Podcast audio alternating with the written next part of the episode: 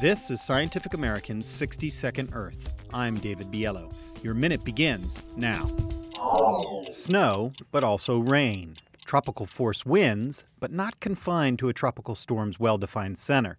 That is, high winds not near the so called eye, but rather spread out over the extent of the storm like a winter squall and an October 29th full moon, which should amplify any storm surge.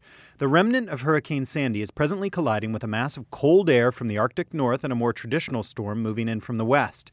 This merger, as Halloween approaches, is creating what's been dubbed Frankenstorm, and Frankenstorm is going to linger because the upper atmosphere is, as they say, blocked or not moving very fast.